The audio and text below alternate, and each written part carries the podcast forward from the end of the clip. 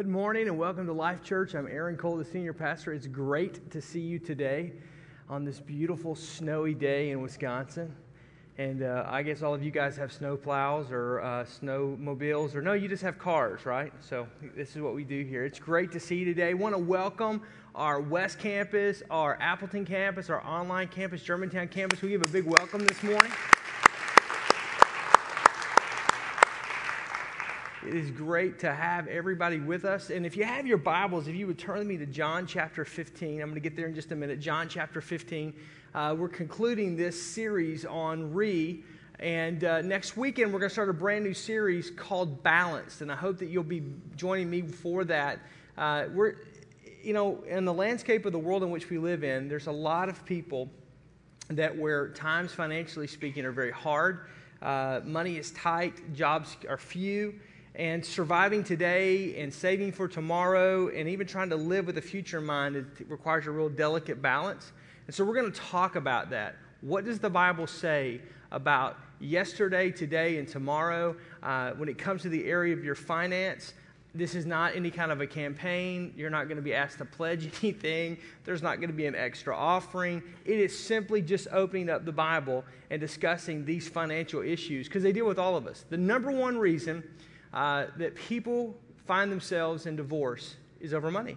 That's the number one fight that people have is over finances. And so I think it's applicable for the church and appropriate for the church to address those issues that we're all dealing with. If what we do on Sunday or on the weekend, as far as church is concerned, doesn't minister or speak to what we do during the week, then what value is it? And so I think that we've got to talk about these subjects. Jesus talked more about money and giving than he did about heaven, hell, or prayer combined.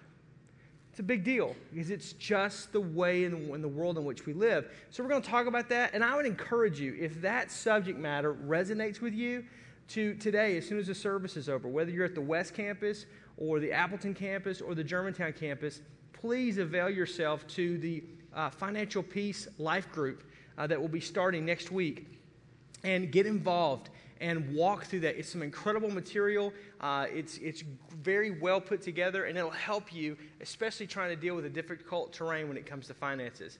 And again, this is the last weekend for life group signups for this winter uh, season that we're in. And so I encourage you, if you've not availed yourself to that, to do that. Today, after the service, you can simply go by and sign up for a life group or do it right there on your communication card. Um, as we end this series today, I just remind you what the prefix re stands for, what it means. It means to go back or to go again. And the last several weeks, we've been walking through these words that begin with re, with the prefix re, R E. And they're transformational words, really, when you think about it. To review, to critically look and evaluate what you've done. And we need to do that on a regular basis in our own life, our own spiritual health and growth and development. We need to find that there are places where we need to make course corrections and we need to repent. And that word means to turn or to change. And so we want to go back to that. Once we repent of something, there's times and seasons in our life where we just need to recommit. We need to uh, go back to the commitment that we originally made to Jesus. We go back to the commitments that we've made and we re up, we re enlist, we, we, we crucify our flesh, we take up our cross, and we follow Jesus. And today I want to talk to you about the word remain. And um, John speaks of, of, this probably better than any other book in the Bible. And I just want to kind of dive right into it. And I think it's going to be really applicable to where you're living and I'm living. So let's look at this. John chapter 15, starting in verse 4. Jesus says, Remain in me, and I'll remain in you. No branch can bear fruit by itself, but it must remain in the vine. Neither can you bear fruit unless you remain in me, for I am the vine and you are the branches. If a man remains in me and I in him, he will bear much fruit. Apart from me, you can do nothing. Now, the word remain means to stay, to abide, or to dwell, basically to live. To stay, to abide, to dwell. I'm going to stay in something. I'm choosing to stay in something. I'm going to abide. I'm going to, I'm going to be there. I, I'm going to dwell. I'm going to live in this. This is a choice that I'm making. John uses the word remain 43 times in his gospel. And, and again, the gospels of Matthew, Mark, Luke, and John, uh, they tell the good news, the story of Jesus. John's gospel probably is the most down to earth, here's the values, here's the virtues, here's why Jesus came, and here's how it applies to your life of, of, of, the four Gospels. Matthew is more of a, of a Jewish historical document, if you would, that gives us some great insight. Uh, Luke was a physician, and uh, he was highly academic, very poor handwriting. I'm just joking, but okay. And um, but uh, but Luke's Luke's is very much detailed in some very interesting ways. John's is just real down to earth. As a matter of fact, uh, when I have people that are new in their faith in Christ and they say to me, Hey, Aaron, where should I start? Begin in John chapter 1. Just read the Gospel of John. Because when you read the Gospel of John, it's very understandable, it's very down to earth, it's very much right where you live. John was a working man, and he, he talked in those ways and in those veins, and he understood that audience. And so it's just very simple. But he keeps coming back to this word remain 43 times in, in this Gospel. And, and the reason why is this I want you to catch this is because this word remain, what it means and how it applies to your Christian life, is the key to following Jesus. It's the key to following Jesus. If you want to know how to follow Jesus, if you want to know how to be a Christ follower, not just for a short period of time, but for years, it's going to be important that you understand and that you practice this word remain. Um, I'm not talking about salvation. Uh, the Bible says in Romans 10 9 and 10 that if I confess with my mouth and I believe in my heart that Jesus is who the Bible says he is, that I will be saved. Salvation has nothing to do with my works. It has nothing to do with my efforts. It has nothing to do with me. It has everything to do with what Jesus Christ did on the cross for my sins. For I'm saved by grace, and that not of anything I do. It's a gift of God, lest I would become boastful or arrogant. But after you accept Jesus Christ as your Lord and Savior, and He saves you from your sins, and He saves you unto God, you began this journey following Jesus. And this is where people get off road. This is where people crash and burn. This is where uh, all of a sudden they find themselves where that love and feeling is gone, gone, gone, whoa, whoa, whoa. And we're humans. And so many times, even though we don't think that we're that emotional, we really do a lot of what we do by emotion. It's part of the makeup that we are. And, and, and that God's made us in that way. And so to remain or to follow Jesus, the, the, the, key is, is, that, is, is this principle. It's this, this what we're going to talk about today. It's this how to do this. It's not about perfection. Let, let, let me help you with this because, again, I think a lot of times people in church think that if I'm perfect enough, I can follow Jesus. It has nothing to do with perfection. It, because we're all jacked up. I mean, I'm just telling you, you're messed up, I'm messed up, we're all messed up. We are fatally flawed, okay?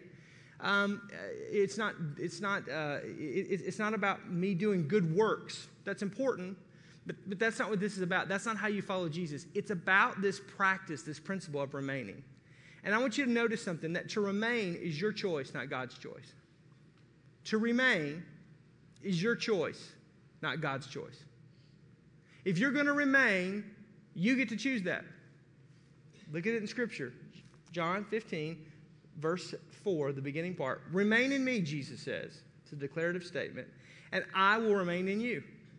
It's cause and effect. Remain in me, and I'll remain in you. He doesn't say, I'll remain in you, so why don't you remain in me? He says, I want you to remain in me. I want you to stay in me. I want you to choose to live for me. You to choose to abide, to dwell in me. And if you choose to do that, then I will remain in you. So you have control of this relationship, in essence. You are the one that, and it's not my words, it's Jesus' words. You're the one that has a choice. I'm the one that has a choice. I have the choice every single day what I'm going to do with my life. And, and, and, in, and in the end of it, we all kind of do what we want to do. I mean, you can say what you want to say. We're not rock'em sock'em robots. God doesn't control us from the heavenly with some cosmic joystick. We get to do what we want to do. We eat what we want to eat. We go where we want to go. We choose what we want to choose. Now, we're, we're, we are bound sometimes by decisions that we've made and the consequential effects and the ripple effect of those decisions. We may be living those out. But the reality is, is that I get to choose and you get to choose. That's, that's, we're free moral agents. It's what got us in the mess in the first place. Adam and Eve in the garden, God says you can eat of any tree, of any fruit, do anything you want to except for this one tree. And what do they do? Go do the one thing they're not supposed to do.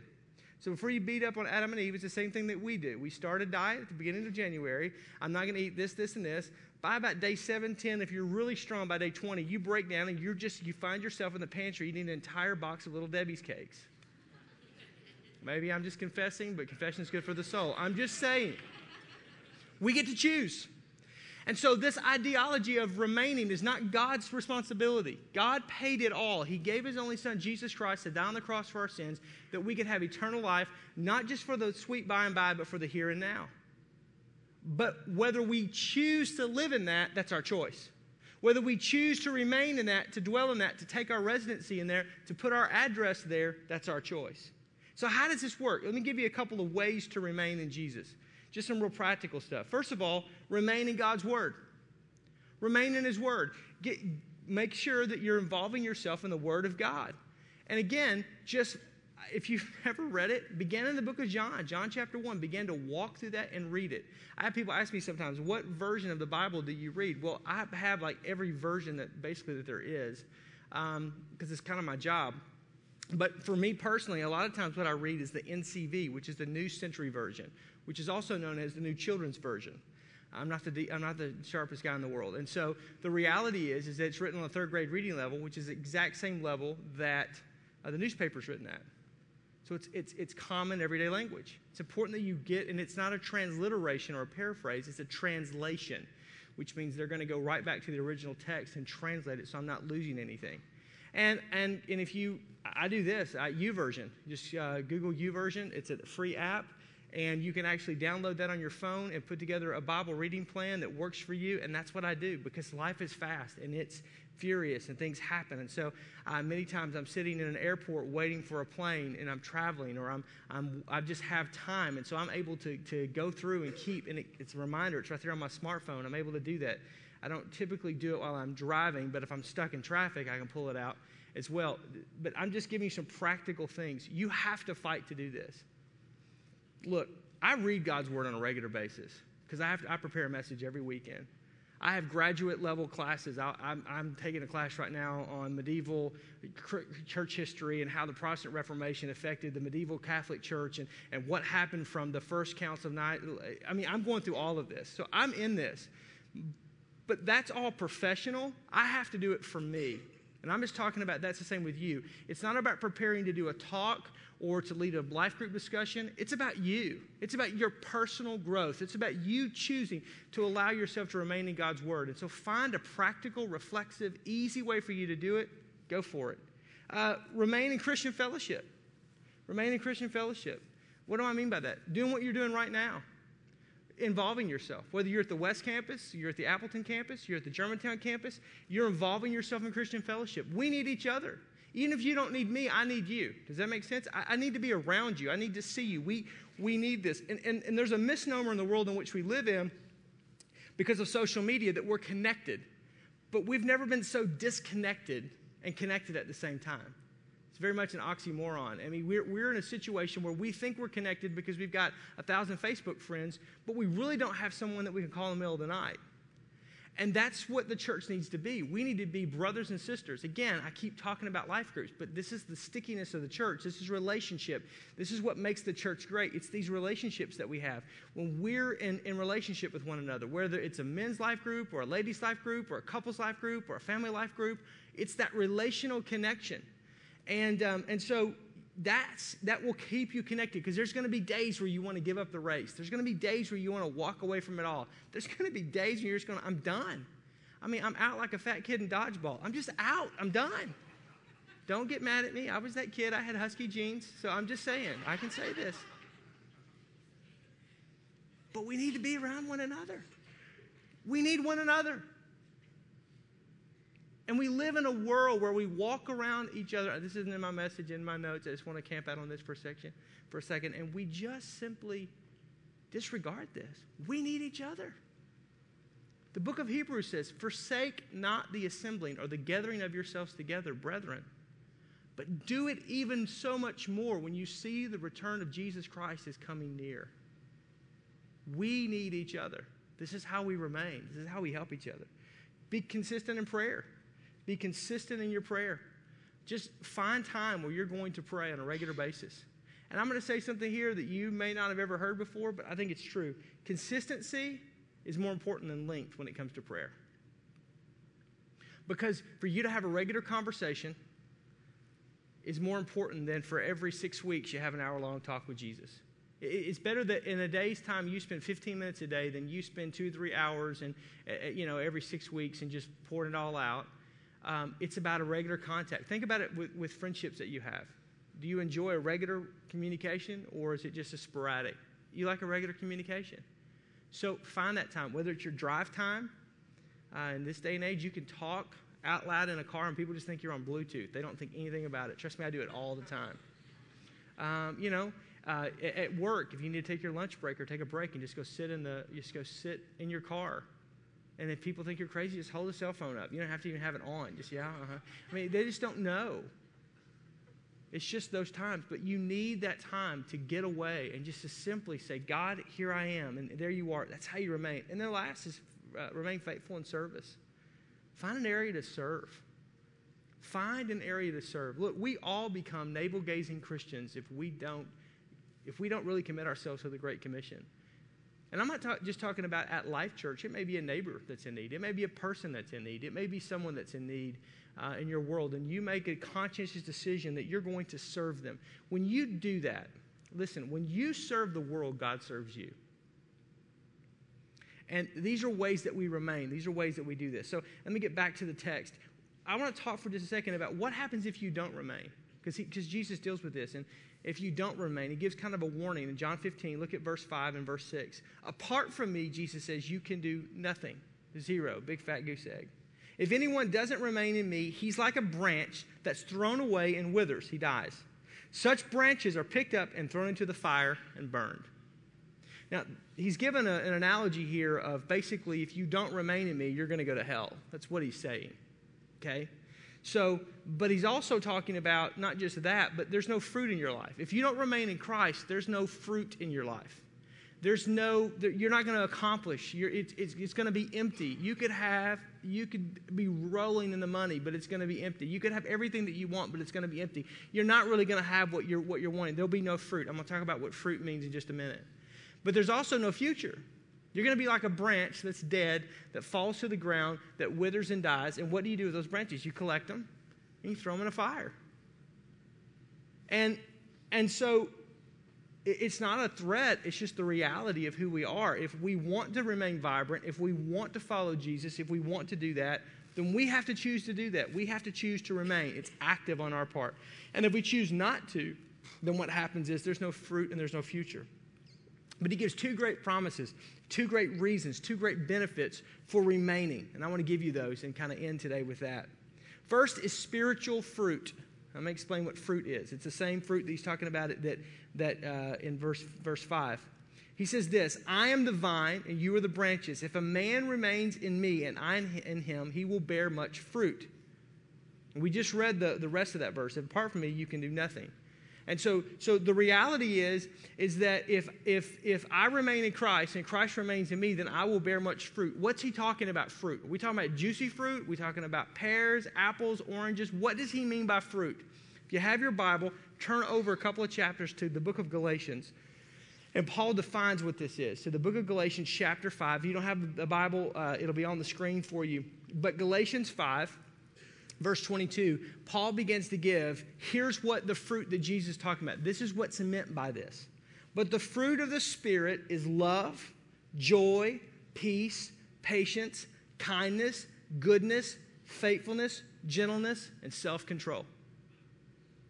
Look at this again love, joy, peace, patience, kindness, goodness, faithfulness, gentleness, self control. When you go back to verse 5 of John 15, if you remain in me and I remain in you, you will bear much fruit. You will bear much love. You will bear much joy. You will bear much peace. You will bear much patience. You will bear much kindness. You will bear much goodness. You will bear much faithfulness. You will bear much gentleness. You will bear much self control. And everybody in the world whether you're up and over or you're down and out, whether you're following God or you're not, whether you're about the almighty dollar and you're working for yourself, or whether you're the most selfless person in the world, we're all looking for those things. Everybody's looking for love. Everybody is. And the reality is, is you will never find a person on this planet that will love you the way you need to be loved. I tell this in premarital counseling all the time. Here's, a, here's the thing a cup symbolizes your life. And you get to choose what you fill the cup of your life with. And if you fill half of the cup of your life with Jesus and you marry someone who fills half the cup of their life with Jesus and you put those two cups together, what do you have? And yeah, you always say, you got a whole. No, you have a half. because the two become one. And if, and, but if you have a full cup of your life that's filled with Jesus and a full cup of their life that's filled with Jesus, and the two come together, what do you have? You don't have two cups, you have one full cup. And here's what happens we look for man, we look for people, we look for relationships, whether it's sexual, whether it's lustful, whether it's, it's within the confines of marriage. We look for those people to fulfill the need that we have for love because we all have this need for love. It's how we're wired, it's how we're created, it's why God sent His only Son. But the reality is, no person can love you the way you need to be loved except Jesus. And then when you accept the unconditional love of God the Father through Jesus Christ his Son, John 3:16, for God so loved the world without strings without condition that whosoever would believe in him would not perish but would have everlasting life. When you experience that love, then you can first of all you experience the love of the Father, then you can love yourself. And when you can love yourself, then you can love someone else. Tammy and I will celebrate 19 years of marriage on Tuesday. And here's what I'm telling you she's wonderful. She's awesome. Hey, I'm wonderful and I'm awesome. But at the end of the day, it, the, the, the bottom line is this she can't give me and I can't give her that unconditional love. Only God can. But because she's received that from God and because I've received that from God, both of us came together at 23 years of age and, and, and, and we, we stood at that altar before God and before man and we made a commitment till death do us part, which that's the way it would be. She'll kill me. So uh, until death do us part, I don't mean it like that. I mean like if I, okay, okay, everybody's with me. Until death do us part. But the reality is, is that she was able to receive the love of the Father and truly love herself, and she can love me, and I receive the love of the Father. I can truly love myself and love her. And I'm not looking for her to give me something that she doesn't have the ability to give me, nor her, nor me to give her something that I don't have the ability to give her. It's love. If you remain in Christ, that's what you're going to have joy. How many people are looking for happiness? Behind the steering wheel of a car, or behind some exotic vacation, or behind some address, or behind some purchase, or behind some relationship, or behind some job, or some academic performance. Look, apart from Christ, you will never have joy. It only comes from Him. He's the creator. We're the creation. And the creator knows what's best for the creation. And He hardwired us in such a way, He genetically put us together in such a way that we need that connection. Peace. Peace. You want peace? Remain in Jesus. Remain in Jesus. Patience. We don't like patience, but we like when other people have patience for us. Amen? I mean, it, it's, it, we need that. Kindness. And the world that we live in today, oh my stinking goodness. I, mean, I travel quite a bit, and it amazes me just how, like, do you really hate your job that much?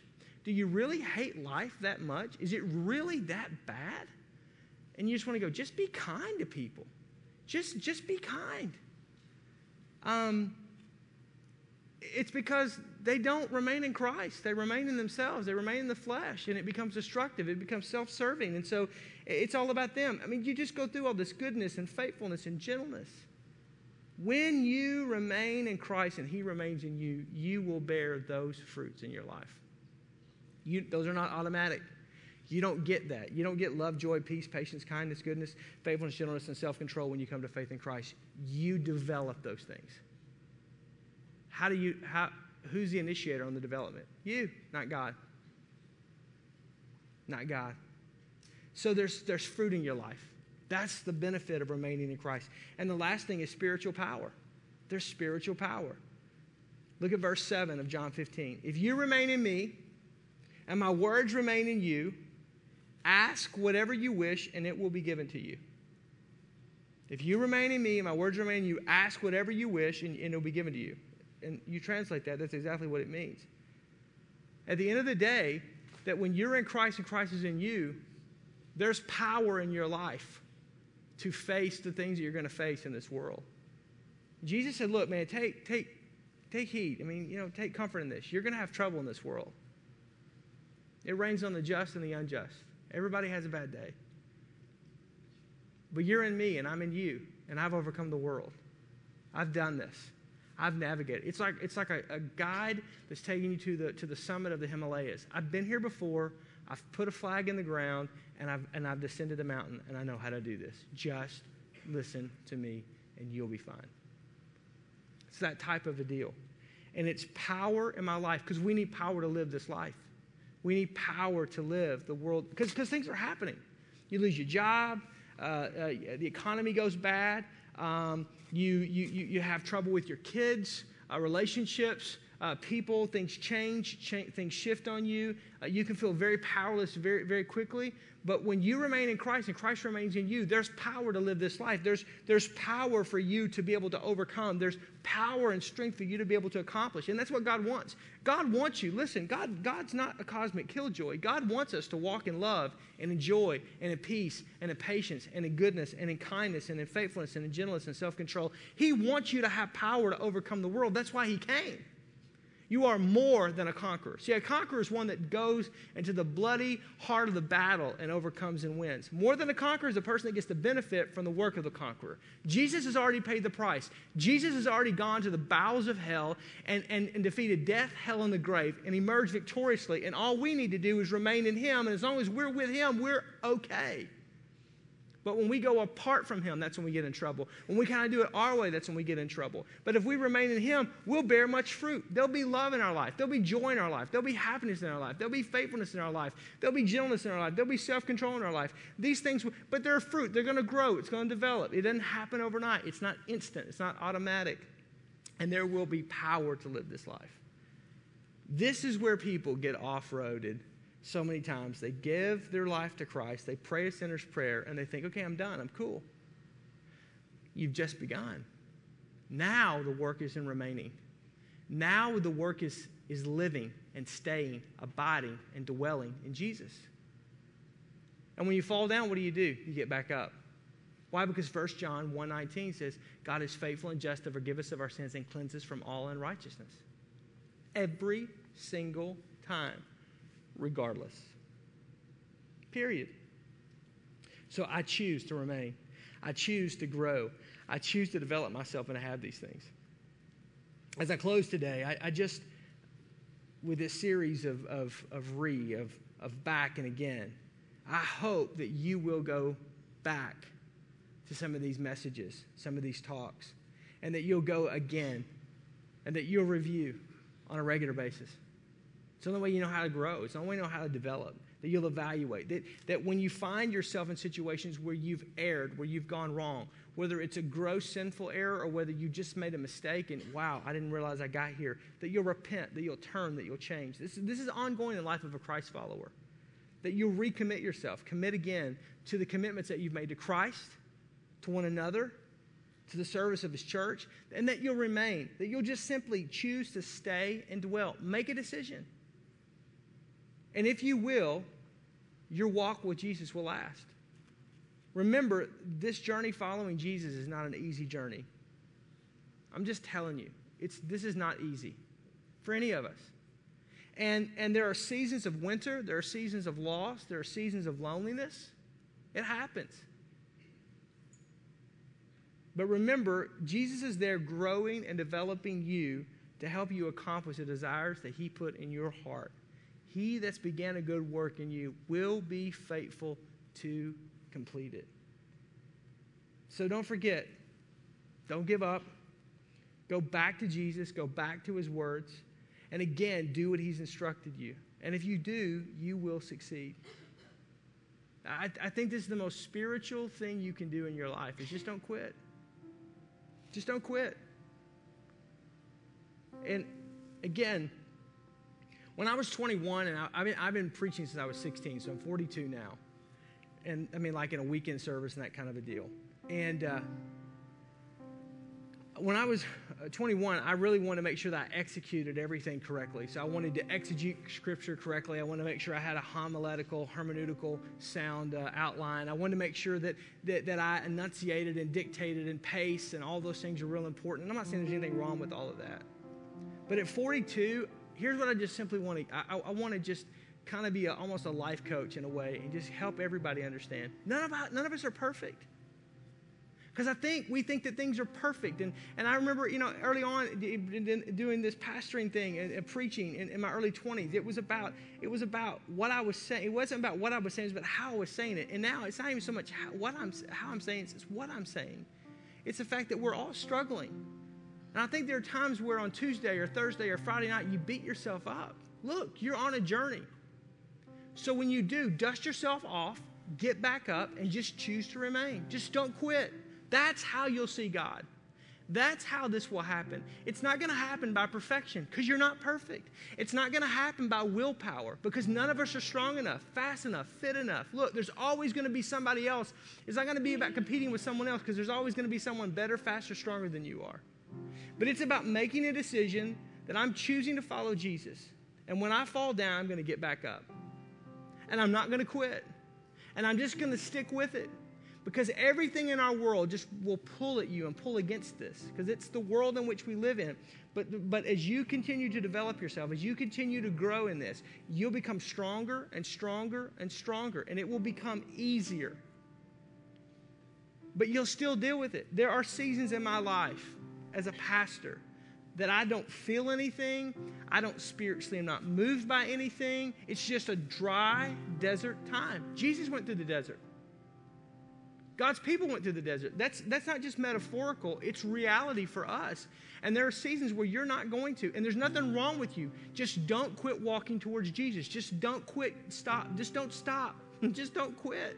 Just choose to remain, choose to stay, choose to abide. That's why John keeps going over and over and over. That's why I'm camping out on this point, because I think more people walk away from their faith in Jesus Christ over misinformation that they're not good enough, fast enough, strong enough, and none of us are.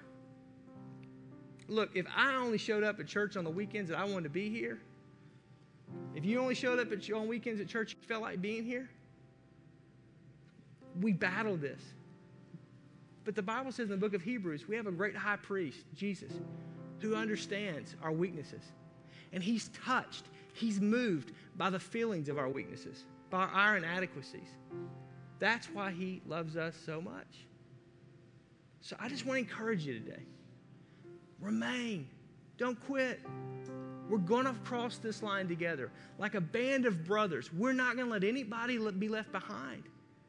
I love what Moses said when they took the nation of Israel from Egypt, from bondage and slavery to the promised land. Moses said, No hoof will be left behind, not even the livestock will be left.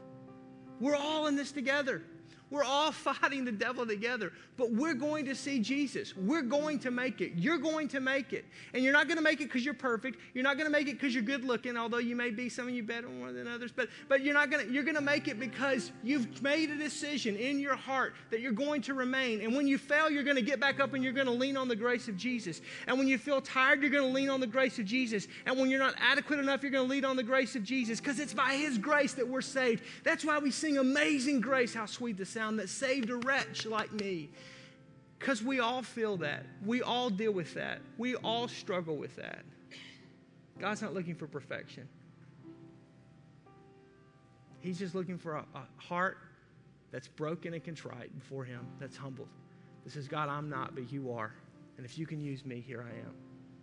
Father, I just thank you today for your word. Thank you for the strength. I thank you for the life. I thank you, Lord, for the hope that it gives us. And I pray today, help me to remain. Help us to remain. To choose every day to follow you. And on the days that we miss it and the moments that we fail, to know that your grace is sufficient for us. That your strength truly is perfected in our weakness.